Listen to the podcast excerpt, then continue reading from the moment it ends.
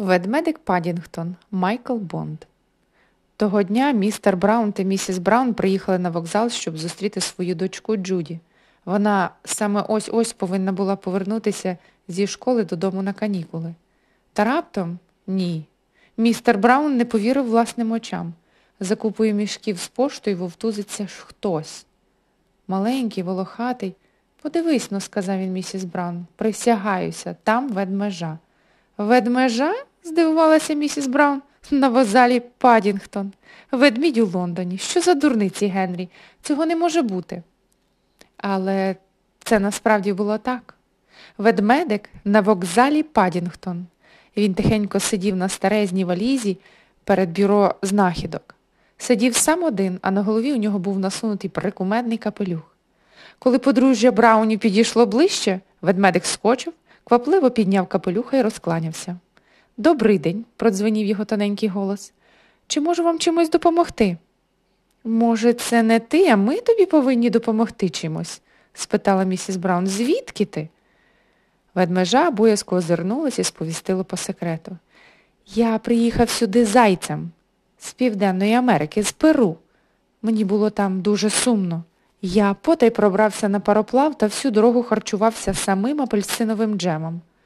На шию ведмедика висіла позначка, а на ній було щось написано. Місіс Браун нахилилась і прочитала.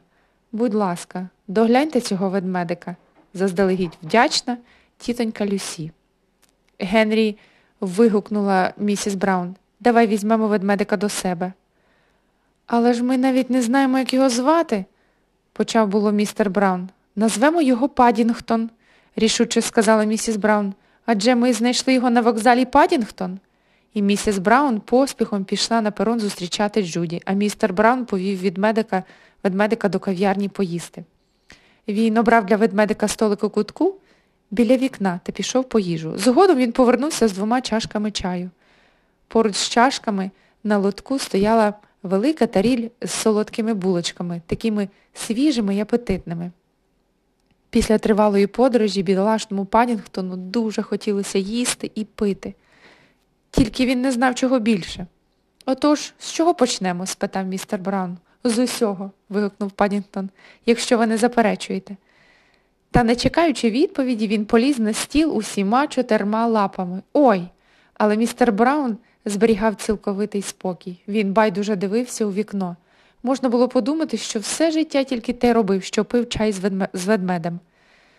Та не будь-де, а на Падінгтонському вокзалі з ведмедем, який всіма чотирма лапами сівся на стіл. Але оце жах! В кав'ярні з'явилася Джуді та місіс Браун. Що ти зробив з бідолашним ведмедиком, Генрі? вигукнула місіс Браун і сплеснула руками. Це ти обмазав його варенням з голови до ніг? Від несподіванки Падінгтон здригнувся, хотів скочити, але уступився вступив лапами в полуничний джем, послизнувся та нарешті гепнувся прямо в чашку з чаєм. Гадаю, нам краще скоріше звідси піти, зауважив містер Браун і квапливо попрямував до виходу. Джуді взяла Падінгтона міцніше за лапу і потягла за собою. Таксі мчало вулицями Лондона. Ух, як здорово! Падінгтон вперше їхав на машині. Він стояв на від... відкидному сидінні позаду водія та махав перехожим обома лапами.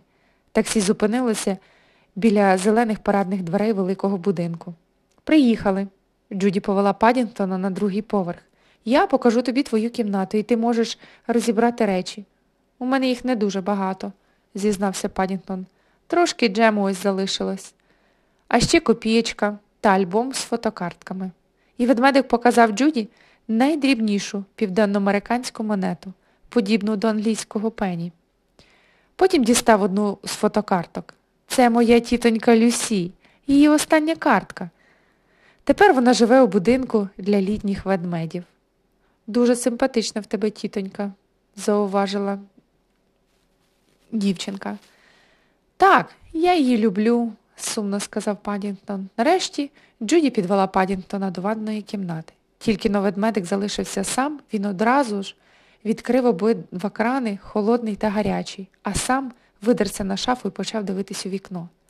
Від пари вікно запотіло, і Падінгтону захотілося написати своє ім'я. Але це було не дуже легко ведмедю, а точніше зовсім маленькому ведмедикові лапою вивести своє ім'я. Він старано писав, та ж нарешті впорався. А коли озирнувся, ой лишенько, виявляється, ванна давно вже набралася і вода лється через край. Ведмедик заплющив очі, затулив лапою ніс та стрибнув у воду. Вода була такою гарячою, такою мильною, а ванна такою глибокою. Падінгтон ніяк не міг вилізти, навіть кранів не міг знайти, а вода все лилась і лилась. Ведмедик гукав Допоможіть. Спочатку тихо-тихо, адже він був збентежений, але потім гучніше Допоможіть. І вже зовсім голосно Допоможіть. Чому ж ніхто не йде? Тоді йому стало, спало на думку зняти з себе капелюх та вичерпувати ним воду з ванни. А що ж відбувалося в той час на першому поверсі? Там Джуді розповідала своєму братові Джонатану, як вони знайшли Падінгтона. Раптом кап-кап зі стелі капала вода. Джуді подивилася вгору по стелі, розпливлася велика мокра пляма. Падінгтон. скрикнула Джуді. Він потрапив у біду, швидше. Брат із сестрою мерщі кинулися на другий поверх. Дуже вчасно. Вони перехилилися через край ванни, виловили звідти перелякане ведмежа, з нього рікою стікала вода. Ну й потоп. вигукнув Джонатан. Давай, Джуді, витримо скоріше підлогу. Бідолашний Падінгтон похитала головою Джуді. Задали ми тобі роботу купатися. Ти ж міг потонути. Падінгтон з гідністю сів. Так, я тут добряче попрацював своїм капелюхом, гордо сказав він. Ти молодець, погладила по мокрій голові ведмедика Джуді. І ось уже чистий, вмитий Падінгтон сидів на першому поверсі в м'якому кріслі біля каміну. Лапи він закинув за голову, ноги простягнув. Як же добре бути ведмедем, а особливо ведмедиком, якого звуть Падінгтон, і якому, здається, дуже пощастило, що він потрапив до родини Браунів.